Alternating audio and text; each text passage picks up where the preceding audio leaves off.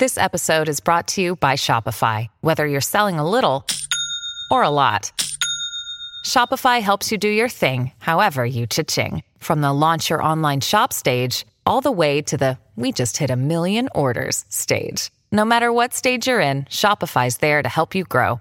Sign up for a $1 per month trial period at shopify.com slash special offer, all lowercase. That's shopify.com slash special offer. When you need mealtime inspiration, it's worth shopping Kroger, where you'll find over 30,000 mouth-watering choices that excite your inner foodie. And no matter what tasty choice you make, you'll enjoy our everyday low prices, plus extra ways to save, like digital coupons worth over $600 each week. You can also save up to $1 off per gallon at the pump with fuel points. More savings and more inspiring flavors make shopping Kroger worth it every time. Kroger, fresh for everyone. Fuel restrictions apply.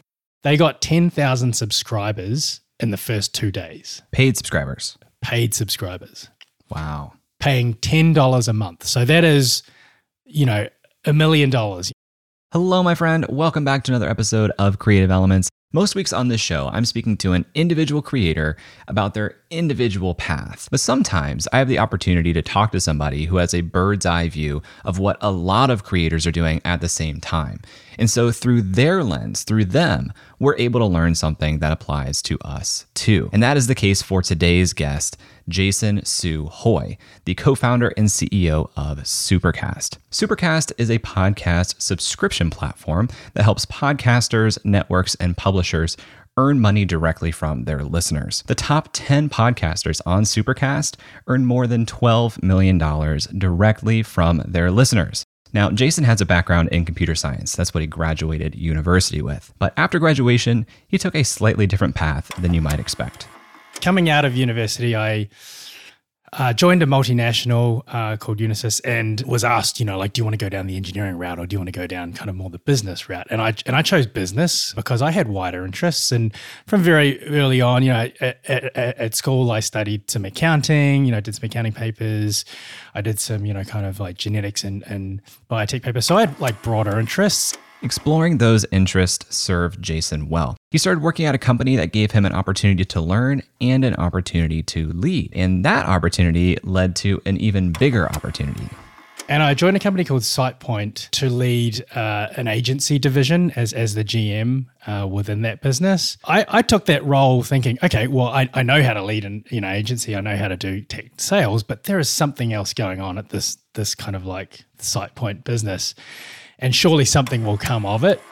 What came after, as you'll soon hear, is the creation of 99 Designs, a global design marketplace. 99 Designs has had a lot of success. They have more than 1.6 million designers on the platform. And if you've heard of 99 Designs, you just may have heard of them on a podcast. They were early on in podcast advertising, and they advertised a lot on the Tim Ferriss show in particular. I myself, you know, became an avid Tim Ferriss listener, and I started adopting his workout regime and I started adopting, you know, the the low carb diet. And, you know, before I knew it, I had spent, you know, like tens and hundreds of hours, you know, kind of like listening to his content and and just, you know, felt that draw, that influence that, you know, someone like that can have on your life when when you really tune into it to a podcast. That started Jason down the path of studying podcasting. So, in this episode, we talk about Jason's path to Supercast, when a premium podcast subscription makes sense, what type of incentives to create to get someone to pay for a podcast, and why none of this is possible without experimentation. I'd love to hear your thoughts on this episode as you listen. You can find me on Twitter or Instagram at jclouse or leave a comment on YouTube. Be sure to subscribe to the channel if you have not already. That's enough of me. Let's talk with Jason.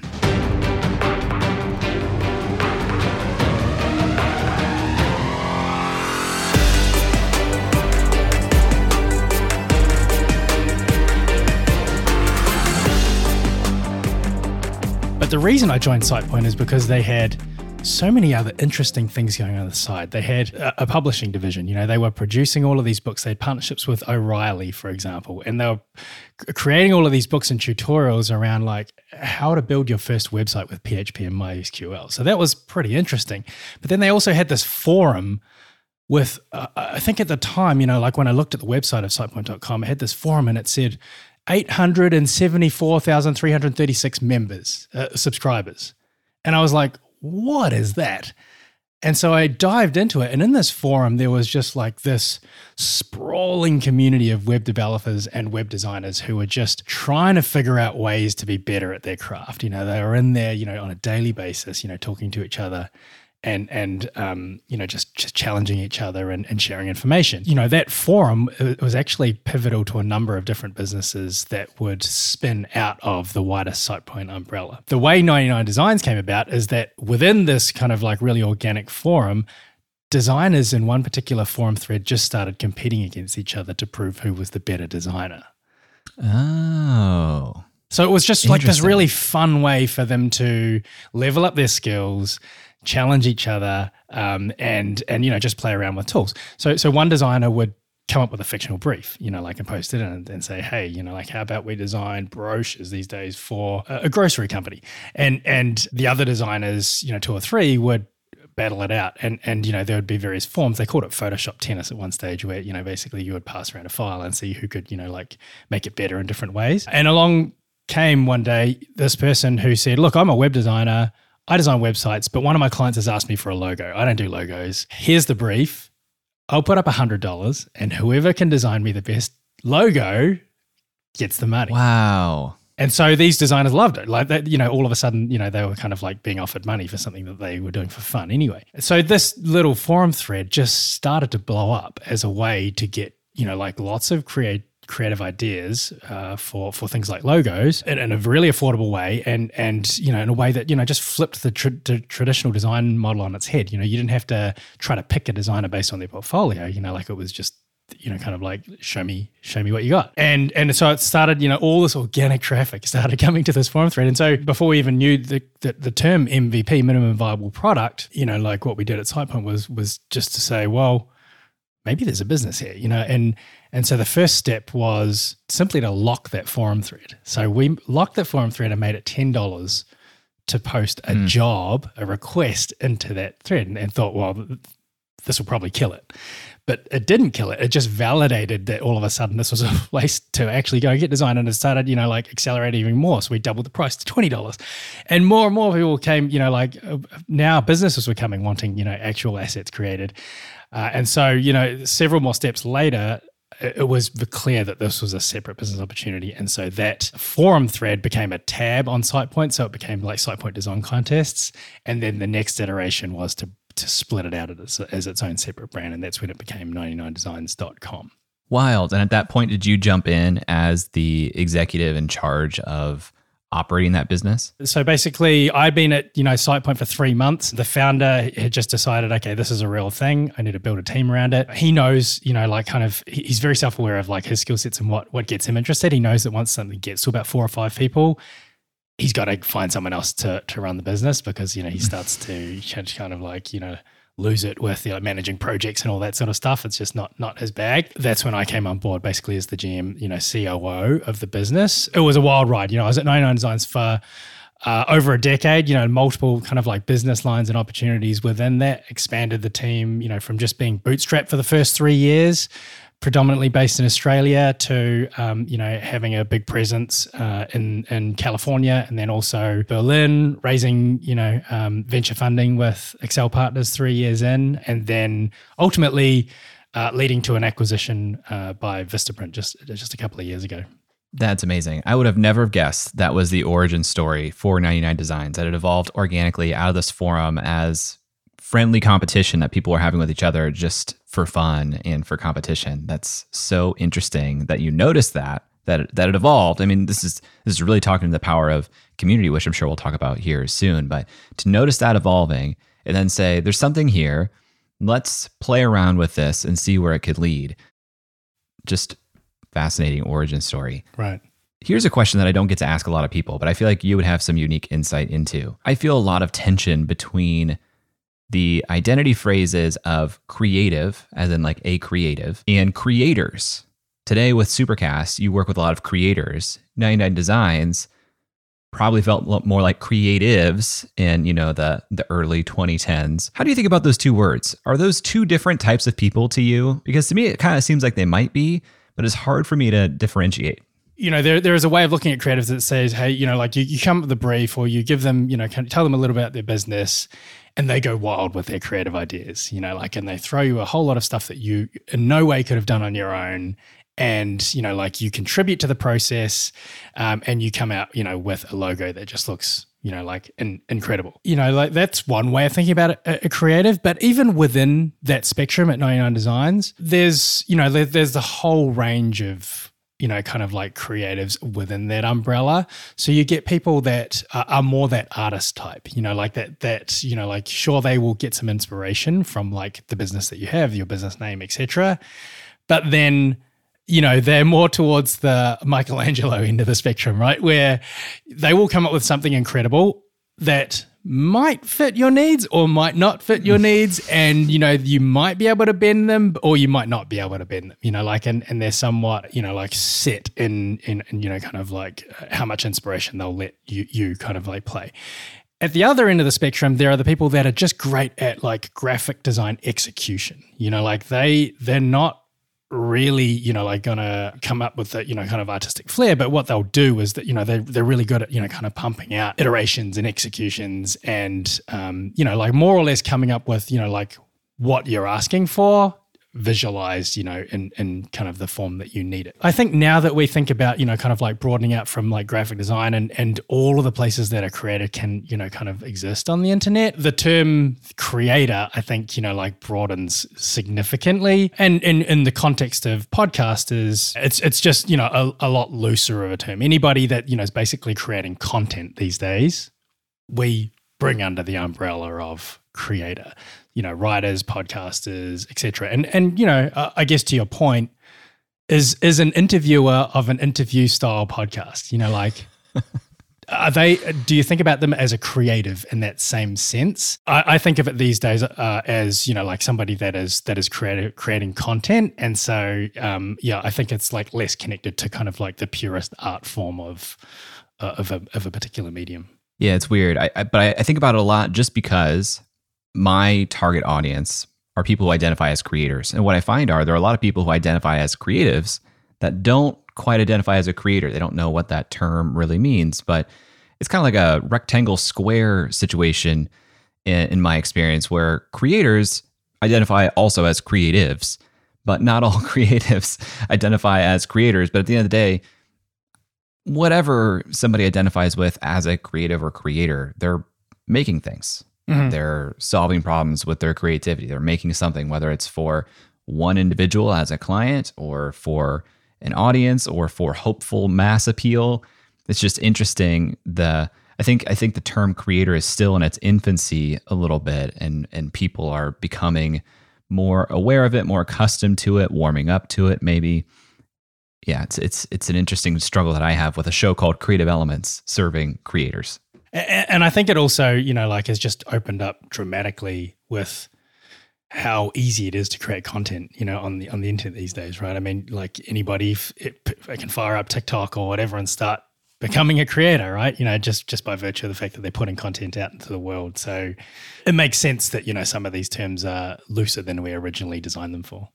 After a quick break, Jason and I talk about why he believes so deeply in podcasts and the opportunity for podcasters to earn money directly from their listeners. And later, we talk about the economics and incentives for creating a compelling premium podcast feed. So stick around and we'll be right back.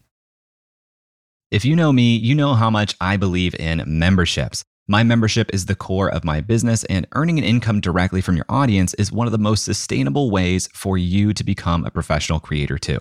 So I want to tell you about today's sponsor, Uscreen. Uscreen is a beautiful all in one platform that helps content creators earn a living from their videos by unlocking predictable, recurring revenue. You can host private live streams for your members, build an on demand catalog of premium content, and Uscreen gives you a community hub to interact with your members too. They can access your community from their mobile phone, so your membership is right there in their pocket. With a Uscreen account, you get video hosting, an out of the box website, full payment and subscription management, and plenty of third party integrations too. And Uscreen makes it easy to get set up. You get access to powerful website themes that are fully brandable with no coding skills required. Uscreen will even provide a dedicated success manager for you. Just about anyone that wants to make money from their content can do it with Uscreen. It's perfect for coaches, authors, influencers, and entrepreneurs in just about any niche. Right now, Uscreen is used by creators in fitness, education, news, kids entertainment, and more. That includes Yoga with Adriene and Creator Now, just to name a couple. Uscreen is the platform for building a video membership site that is great for generating a sustainable income for professional creators. If you create video content for your audience, I highly recommend checking it out. If you're interested in learning more about Uscreen, visit uscreen.link slash J. That's U-S-C-R-E-E-N dot link slash J and let them know that I sent you. This episode is sponsored by BetterHelp. Last year, my wife and I started talking about her joining the business full time. This is a huge decision, not just for the business, but for our marriage. My wife, being the very smart and thoughtful woman that she is, suggested that we proactively sign up for therapy as a couple to help us communicate better before we started working together. It really helped us have better language to describe how we're feeling and listen to one another, which generally lowers the intensity of any conversation. Now, I had never been in therapy before, but here's something that I didn't expect. It didn't just help our dialogue, but it helped my inner monologue too. The way I understand my own experience has changed based on the tools that I got from therapy. If you're thinking about starting therapy, give BetterHelp a try. It's entirely online, so it's convenient, it fits your schedule, and you can be in the comfort of your own home. Just fill out a short questionnaire and you'll get matched with a licensed therapist. They even make it easy to switch therapists if it doesn't feel like a fit. Get it off your chest with BetterHelp. Visit betterhelp.com slash creator today to get 10% off your first month. That's betterhelp, H-E-L-P dot com slash creator. Welcome back to my conversation with Jason Su Hoy. Jason has been building Supercast for the last three years, and to dedicate three years of your life to podcasts means that you probably have a deep love of the medium. So I asked Jason where his appreciation for podcasts came from. About halfway through the 99 Designs journey, actually, probably even earlier, uh, this guy by the name of Tim Ferriss he came into to contact with 99 Designs and and he expressed a frustration that the designers at his publishing company that were working on his second book just, you know, weren't heading out of the park with the the the cover design concepts that they were sending him to him.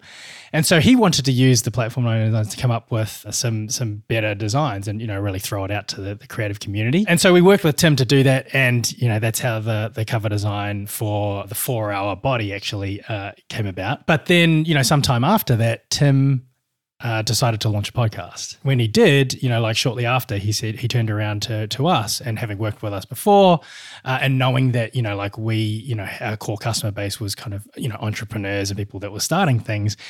Uh, he asked us whether we would come on board as the first sponsor, and so we we leapt at the chance, and that show you know has become one of the has, has been you know since we started one of the most wonderful acquisition channels for uh, new uh, people launching, you know, uh, design projects on 99 Designs for for a number of different reasons. You know, like I mean, Tim is Tim. You know, like I, I think it, basically anything that you know he recommends, uh, you know, his audience. I think he um, refers to it as the hug of death. Actually, right, right, right, right.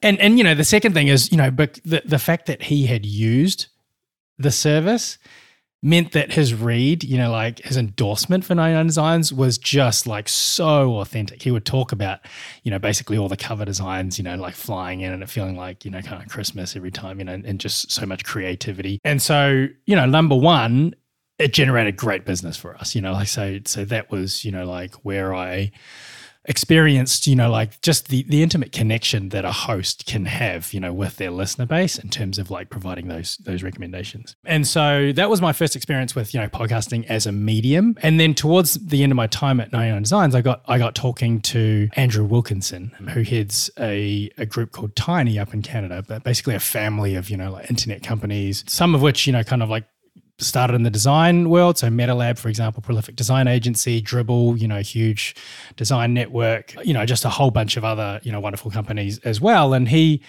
he had started working with Sam Harris, and Sam Harris had built up a big Patreon, but then you know, like just basically decided you know that that was too clunky, you know, a, an experience for most of his subscriber base. You know, they were going from listening to his podcast, you know, loving you know, his content, wanting more bonus content, uh, and being willing to pay, but then kind of like stuck in this experience where they were signing up for a Patreon account. And then, you know, after having done so, you know, looking at a wall that resembled Facebook, as opposed to Yeah. just wanting to listen to more content, you know, and, and being in, in, you know, the the podcast world. And so Sam wanted uh, us to build, you know, basically the founding team of Supercast to build his own bespoke solution, and we did so, and and launched it to you know enormous success, and and in doing so, got a front seat to you know just how you know kind of how much uh, money a podcast membership can generate, a podcast subscription can generate. And, and it resembles, you know, the metrics resemble a, a great software business. And that's what kind of like blew our minds. And we thought, wow, is this just Sam's audience? You know, like, uh, or is this something that, you know, is, more widely applicable? And so uh, we worked with a couple of other podcasters, uh, Peter Attia in the health and uh, longevity space, and, and Rhonda Patrick also. And she talks a lot about saunas and basically deconstructing and, and keeping up to date with like the latest in, in, in science and, and health research to bring that, you know, to, to, to, to into layman's terms and you know how we can live healthier lives and their audiences both you know like uh, blew up as well in terms of like their memberships and w- just transformed their ability to do more research and create you know like more incredible content uh, for their their communities When you say that Sam's podcast on Supercast, the premium version, launched a tremendous success, can you quantify tremendous success a little bit to give people a taste of what is possible?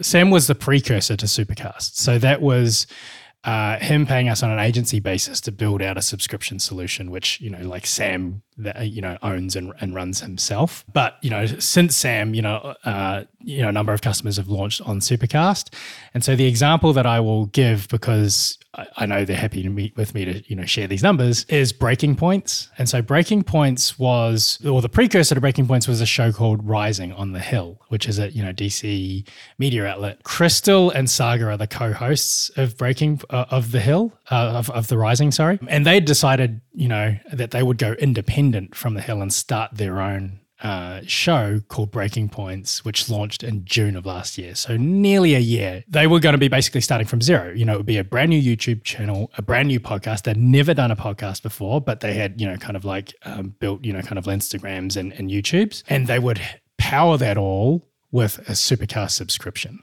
So you might find them on YouTube, you might find them on podcast, but either way, to get you know kind of early access um, to the show, you would sign up on Supercast and you could consume that either in like video or audio form. And so when I say you know like they launched to tre- tremendous success, they got ten thousand subscribers in the first two days, Paid subscribers. paid subscribers Wow. paying ten dollars a month. So that is, you know, a million dollars. You know, like uh, uh, you know, in terms of like annual revenue, like straight off the bat, which blew their mind. Like that, they did not anticipate that whatsoever. You know, like when when we had kind of like kicked around ideas and projections and estimates and things like that. You know, we'd kind of like modeled it out and and, and thought, okay, well, we might get that. You know, like at the end of the first year. Honestly, like it, it was just, you know, wild seeing all that number of subscriptions flowing in, you know, like within the first two days.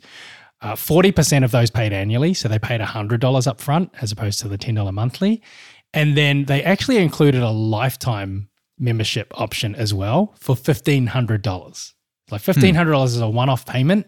And I think at this point, over 700 people have paid that for that lifetime membership.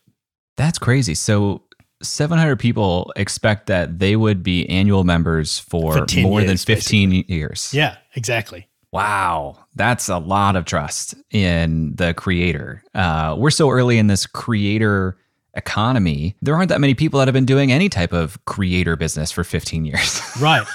so so I actually think it's um, that particular part of it.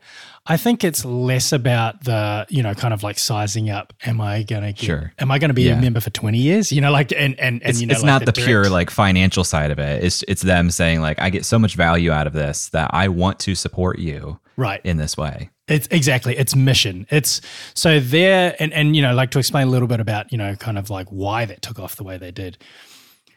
They've really zeroed in on you know who their audience is. The, the, the makeup of you know Krystal and Saagar is, is, is, is that from a political point of view, Saagar is on the right, Krystal's on the left. In any given show, so they, they publish three times a week in the mornings, and it's news and it's politics, and it looks a lot like a cable news show. And you know they they very they very uh, specifically went after that so that you know you or I, for example, if we were sending a clip to our parents and saying, "Hey, yeah. look at this! I told you inflation was going to be going up," you know, like our parents wouldn't dismiss it because it looks like a YouTube show. It looks super professional. You know, they Saagar put a lot of money into designing his desk, his uh, Perspex desk there, and and because because they bring you know kind of that diversity of viewpoint people really value the debate which is often missing in mainstream media. And of course you know if you look at charts of trust in mainstream media you know it's fallen to all-time lows you know like from, from a you know kind of widespread population point of view.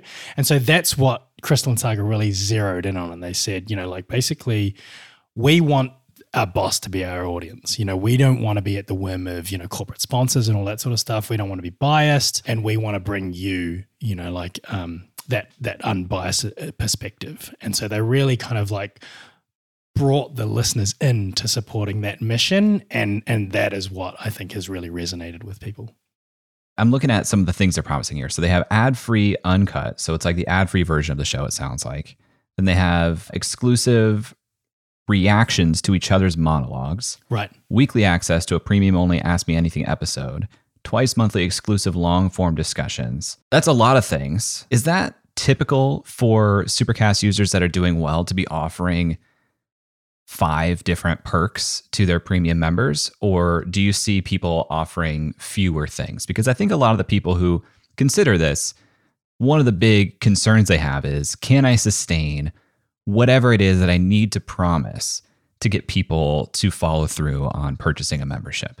Yeah, it's it's probably um, you know the biggest concern of creators, creatives, creators, and it's very fair concern. And um, you know what we try to do, you know, being the kind of like the platform that supports creators, is just to work out, you know, like how we can guide them to not overcommit. Like the last thing we want them to do is like to have to double their you know creative workload. So that's why we're built out, you know, like to give you a you know kind of like direct answer. We look for opportunities again with that curiosity to build certain things to make it easier. So the AMAs, for example, that is powered by a specific function on Supercast. We have an AMA uh, portal, uh, basically a hmm. page where as soon as someone becomes a member, they can submit questions. It'll, you know, kind of auto suggest questions that are already been asked. They can upvote other people's questions instead. And then as a creator, you know, when you come to do those AMA episodes once a week, once every two weeks, you just kind of like pick out three or four that you want to answer record one episode and then you can timestamp where the answers appear so that um, you know there's there's basically a workflow you know and and mm. it's not mm. it's not too much logistically for you to manage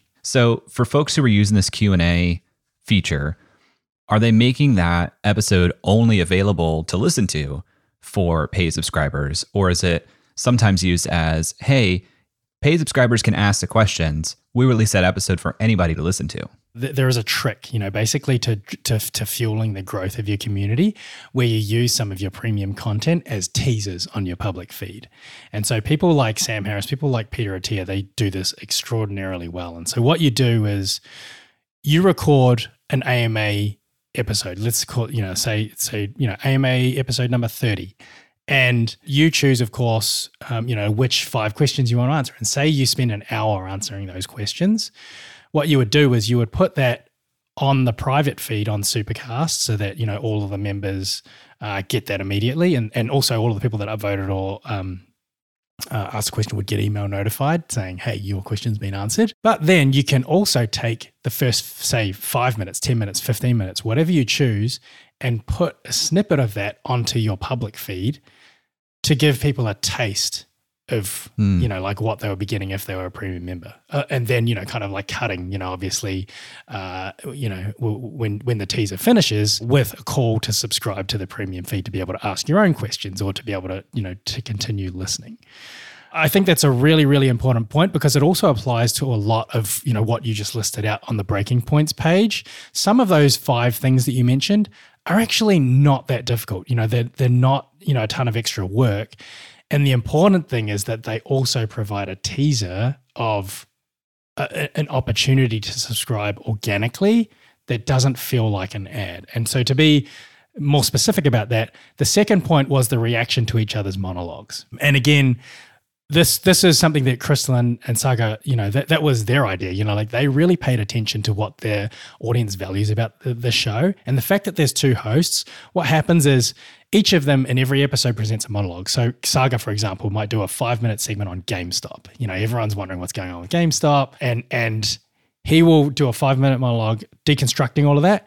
And then after the monologue, he'll turn to Krystal and say, Okay, so what do you think, Krystal? And so that's where you get, you know, kind of the debate on the show, right? Mm, and at that mm-hmm. point on the public feed is when it, it cuts off and it says, but we need your help. So if you can help us out by becoming a premium member today at breakingpoints.com, we're trying to change America for the better and the entire world. So what are you waiting for, guys? Go to breakingpoints.com and sign up and help us build a new mainstream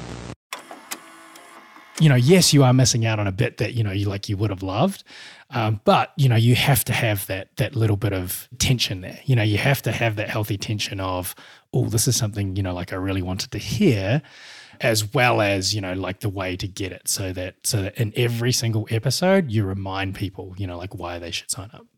When we come back, Jason and I talk about the economics and incentives for offering a paid podcast subscription and when you should start considering offering one for your listeners. So stick around and we'll be right back. This episode is sponsored by Podcast Movement. For the past decade, Podcast Movement has organized the world's largest gathering of podcasters featuring thousands of attendees, hundreds of breakout sessions, panels, and workshops plus the largest trade show in podcasting. Podcast Movement helps podcasters of all experience levels create, grow, and profit from their show. It's suitable for beginners, but you'll also have the opportunity to meet some of the biggest names in the industry. I've been to several Podcast Movement events, and not only is the programming incredible, but the culture and vibe are incredible too. It attracts thoughtful, empathetic, and collaborative people, which makes sense when you think about the medium of podcasting.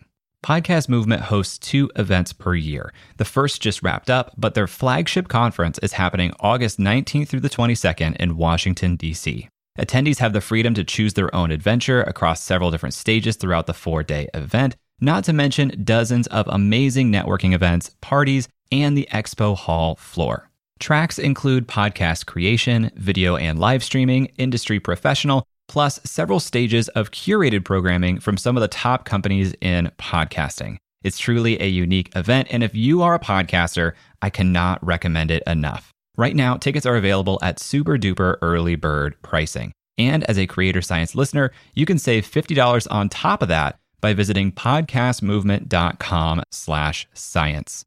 That's podcastmovement.com slash science. Hey, it's Kaley Cuoco for Priceline. Ready to go to your happy place for a happy price? Well, why didn't you say so? Just download the Priceline app right now and save up to 60% on hotels. So, whether it's Cousin Kevin's Kazoo concert in Kansas City, go Kevin, or Becky's Bachelorette Bash in Bermuda, you never have to miss a trip ever again. So, download the Priceline app today. Your savings are waiting.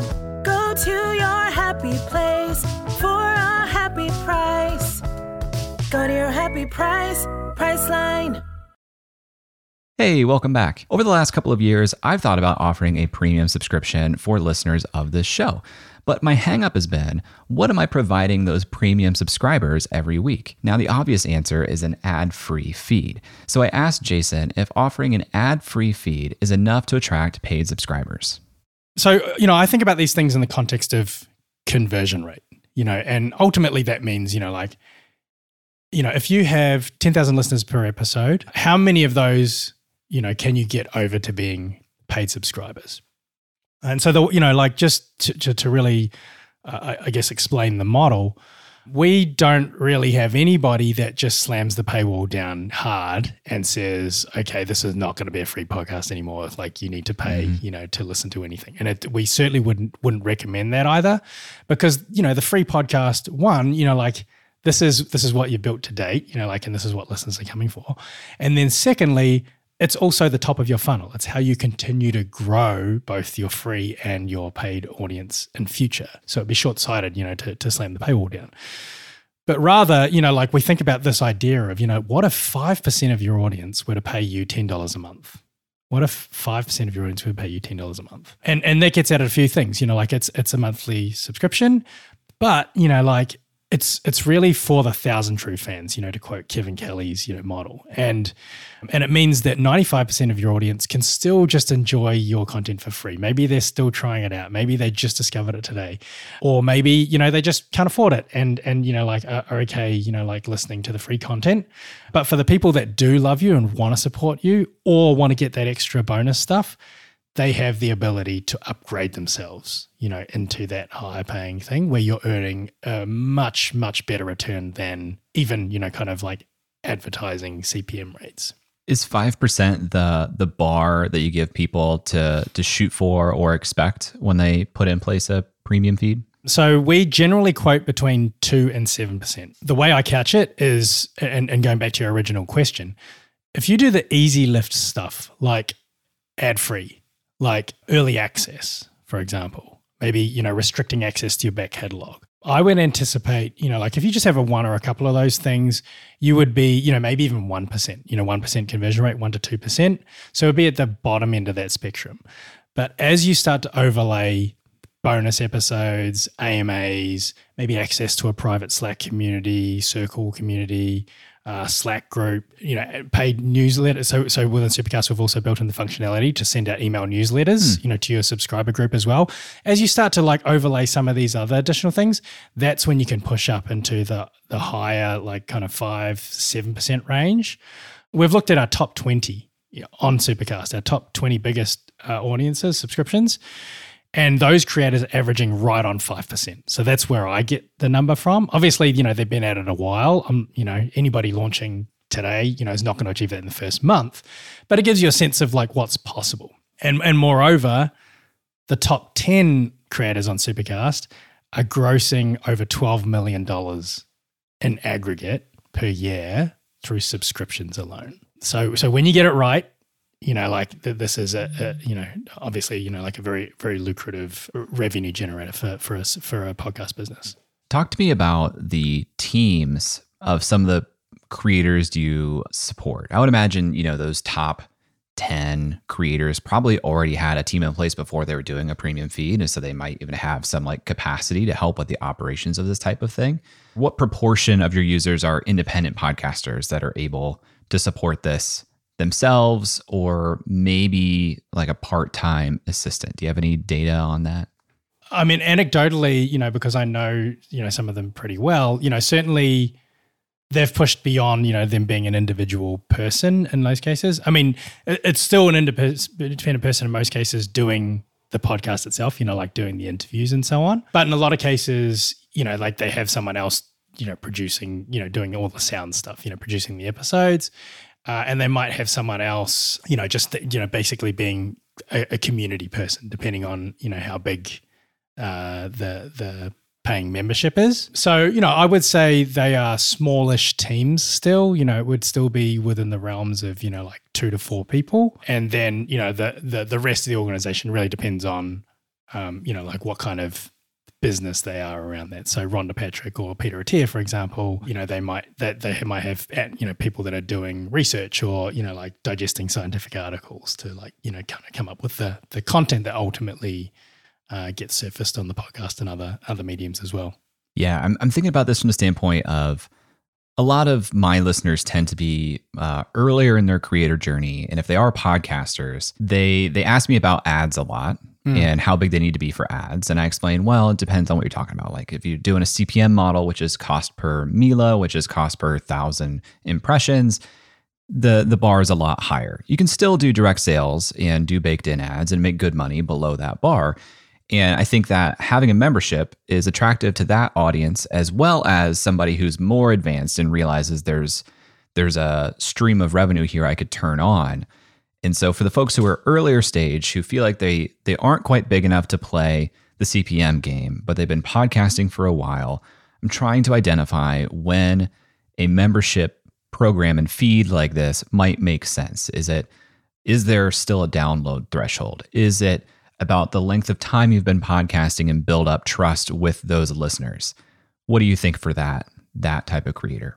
Get this question all the time. And, and generally, the way that I think about it is less about overall size. So, you know, there's no arbitrary cutoffs, which is, you know, kind of a, a good thing. And, and, you know, I first want to say, I, just want to dispel this, this idea that, you know, like it has to be one or the other in terms of advertising or subscription. And actually the way, you know, we talked about ad free, hopefully it's obvious, you know, like that the presence of ads creates the opportunity, you know, to create an ad-free premium feed, or that is a benefit. So the two can actually work wonderfully well together, and then you have, you know, kind of a, a great business that you know has two you know great uh, revenue streams um, and a lot of our top 10 you know like have have the two which you know just just stands them in really good stead but as it relates to um, you know like size specifically for the podcast. I, I, like to think of it you know we talked about that idea of like a minimum viable product you know like uh, oh sorry or, or um uh, in, in startup world, there's another concept called product market fit, which is, you know, how do you know when your startup, you know, has kind of like got something that's ready to scale, you know, like you've discovered something that people actually like, that people actually will pay for, and you know, like you can start to hire a bigger team around because it's, you know, all the signs are there that it's going to take off.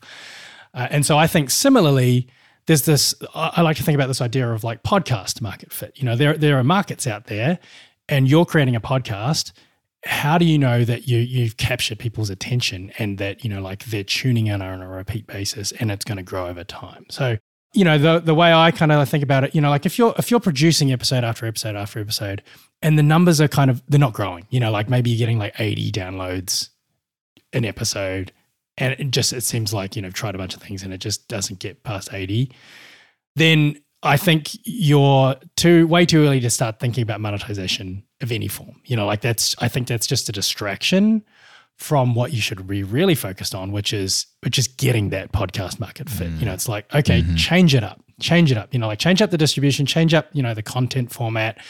You want to find something that hits with your audience and and when you know uh, you will know you know like when it when it when it starts to grow and it you know like you, you continue to put out episodes and you know like you're you're pleasantly surprised every time you go back and check into you know like your analytics dashboard that you know like you're getting you know more downloads and it feels like you're onto something you know like at that point you know like i think that's when you can start to think about okay well how could i experiment with giving people a premium experience that they can opt in for. And also, you'll know it because people will be asking you, you people will be emailing you, you know, be asking for other things. They'll be asking, you know, like, why aren't you doing this? Why aren't you doing that? And those are good signs that you have, you know, good retention and, and, and good engagement. And that is, you know, basically the underpinnings, I think, of of the the true fan model. You know, it's like you you want to find the, you know, the core 10, 100,000 people, you know, like that, you know, just want to see you succeed. And, and, you know, they, they've made you a part, you know, of their, their kind of like regular habits. And, you know, beyond that, it's really, you know, like at what point do the numbers become meaningful to you? So let's say you had, you know, a thousand listen downloads per episode.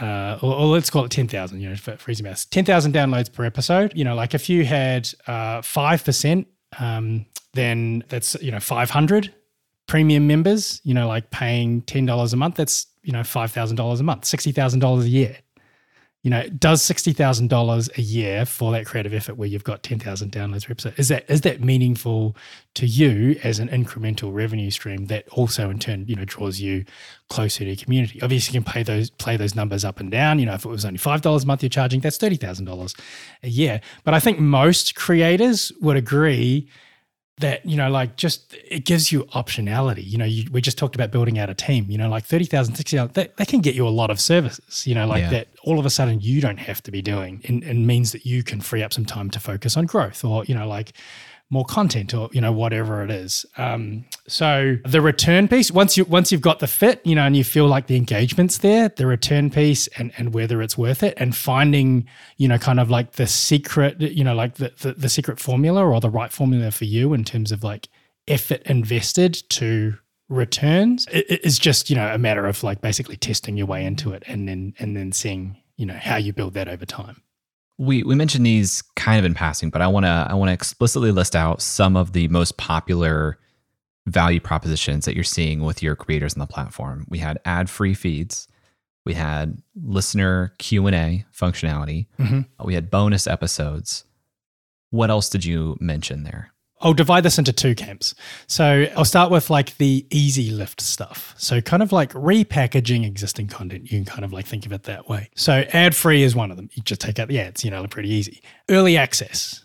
So again, it just means that you might be giving episodes. So Shane Parrish of the Knowledge Project, for example, you know, he's he's done this a few times he did an interview with Bill Ackman, you know, and he said, Hey, just did an incredible interview with Bill. Premium members, you know, like get this two weeks early. Similarly, you know, like binge access, you know, if you're doing a series, if you've got a series of content, being able to binge that all mm. as opposed to like waiting, you know, every single week for a new episode to drop, you know, like that's a, it's a, it's a really kind That's of like cool neat idea. idea that again just makes use of windowing, right? It's just time. Extended interviews. So, you know, think about this interview that we're doing right now. Imagine if like you saved, you know, like three or four questions for you know kind of like a behind the scenes or you know the, the the extended portion of our interview. Or similarly you know like in post in post production you were to just chop out one segment uh, of our conversation and then say hey if you want to hear you know jason talked about you know what uh, aspects of a premium subscription you know like convert the best then you know sign up to a premium member. And so you chop that five minutes out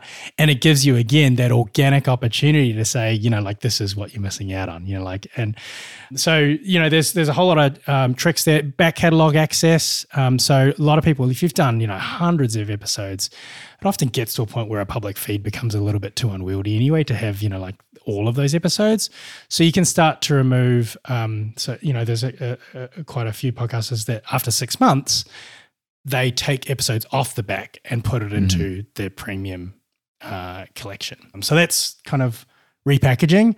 And then on the new content side, you know, the bonus content side, yeah, you could have interviews with VIP guests that, you know, you only get as a premium subscriber. You could have AMAs where you're, you know, answering questions. You could have newsletter content, for example, where you get access to written form stuff um, as well as uh, you know, the, the podcast, and then access to a community um, is, is another popular one. So that's where you're kind of like changing the dynamic a little bit from being, hey, I'm paying for just access to you as the host, to I'm paying to access to other people that you know also share my passion. So there's a there's a um, uh, a customer we have a podcast by the name of Reality Cray Cray, you know, that springs out as an example here. They have this, they, they, all they do is cover the show 90 Day Fiance, the reality show. You know, it's kind of like a post episode, you know, kind of uh, commentary show. They don't even use their real names. They, they use pseudonyms, you know, like because, because of the, yes. the- yeah, exactly. The nature of the content. He works in tech or he did work in tech. You know, Kyle as a pseudonym goes. We've interviewed on him on our podcast, Supercasters, and he tells a story about, you know, how he, he works in tech. He's always had, you know, like great jobs, you know, like that he's really, really enjoyed, really, really, really fulfilled. But then he's podcasting under the pseudonym with this community mm. and creating a Facebook group where he's got over five thousand people, probably you know six or seven now, where people just love the show and they and they, and they you know now you know they're just talking about their hobbies, sharing pictures of their children, you know, like just just you know really expanding beyond the premise of you know the the show itself. So much so that he's that he's quit his career in tech and gone all in. You know, like on uh, being a podcaster for this show. It's you know just just an incredible story. You know, that's that's another one where you're creating you know like kind of brand new content, but it doesn't necessarily need to be you. You know, like leading everything from the front. How do I think about pricing this thing? Not even just the price, but does it need to be monthly? Can it be annual only? How would you recommend people start thinking about that? So I'm going to leverage that framework that I painted out before in terms of like the easy stuff and then kind of like the bonus stuff. So in the same way that, you know, I think about like conversion rates being that 2 to 7% range. If you're doing the easier stuff, ad free so on, then I wouldn't go above $5. You know, I keep it $5 and you know kind of um, see how that resonates with your audience. As you layer on the bonus content, that's where you push up into the $10, $15 a month range, you know, and, and, and we have a lot of our podcasters, you know, like charging, you know, at that, ex, you know, kind of the premium end of the spectrum. Um, so I would say in most cases, podcasters undersell themselves. You know, like I, you know, I see on Patreon, for example, you know, people that are kind of like doing one dollar tiers, two dollar tiers. I honestly don't like to see that because that that sets too low a floor, and and really, I feel like most creators, you know, like are just are just not valuing their time and their content uh, highly enough. You know, when they when they do that. uh, which then has a flow on effect, you know, like to how listeners perceive, you know, the value of your content. So that's how I think about the the, the price, uh, and then you know, like going back to you know what we were talking about before, really. Both price and conversion rate. Again, it's not. I wouldn't think about it so much like uh, in terms of like how long you've been doing it or how big your audience is, because I, you know, we have some audiences that are call it the five thousand dollar, five thousand downloads per episode. You know, so not huge pods, but they are converting at like 50%.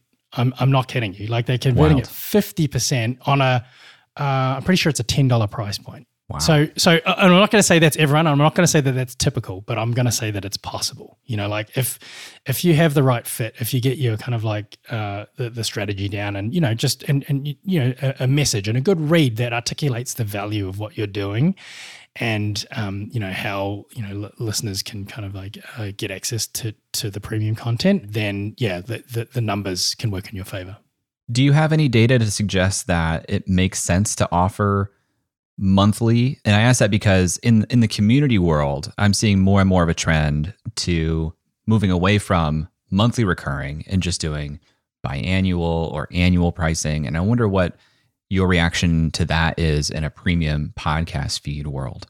Where, where an annual plan is offered, and often it's offered with you know kind of a couple of months free. So you know it's like ten dollars per month or hundred dollars a year, let's say, which you know essentially saves you twenty bucks on the annual. We would see about forty percent uptake on the annual, forty to fifty percent uptake, which, Which seems pretty high. it's it's high. It's it's a, it's higher than I was expecting, uh, or that I would have you know uh, uh, expected prior to rolling any of those out. I think for a podcast, it's high because people have already had a taste of what your content is. You know, like in most cases, they've been listening for a while now to your free podcast, and so they they're bought in on your mission. They're bought in on who you are.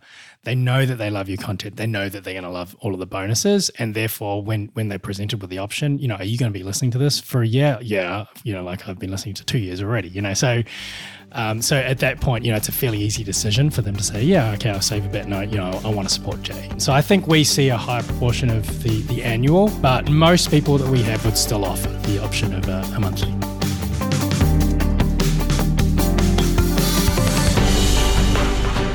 I think this is a really good look at how and when podcasters might want to offer a premium subscription to their subscribers. If you want to learn more about Supercast and how you can do just that, go to supercast.com. Thanks to Jason for being on the show. Thank you to Connor Conaway for editing this episode and Nathan Todd Hunter for mixing the audio. Thank you to Brian Steele for creating our music and Emily Clouse for making the podcast artwork. Love to hear what you think about this episode. You can tweet at me at jclouse. Let me know.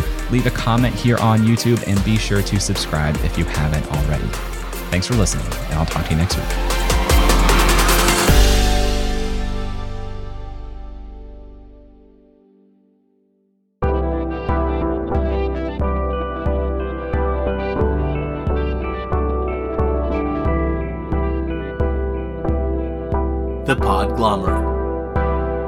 Sonic Universe.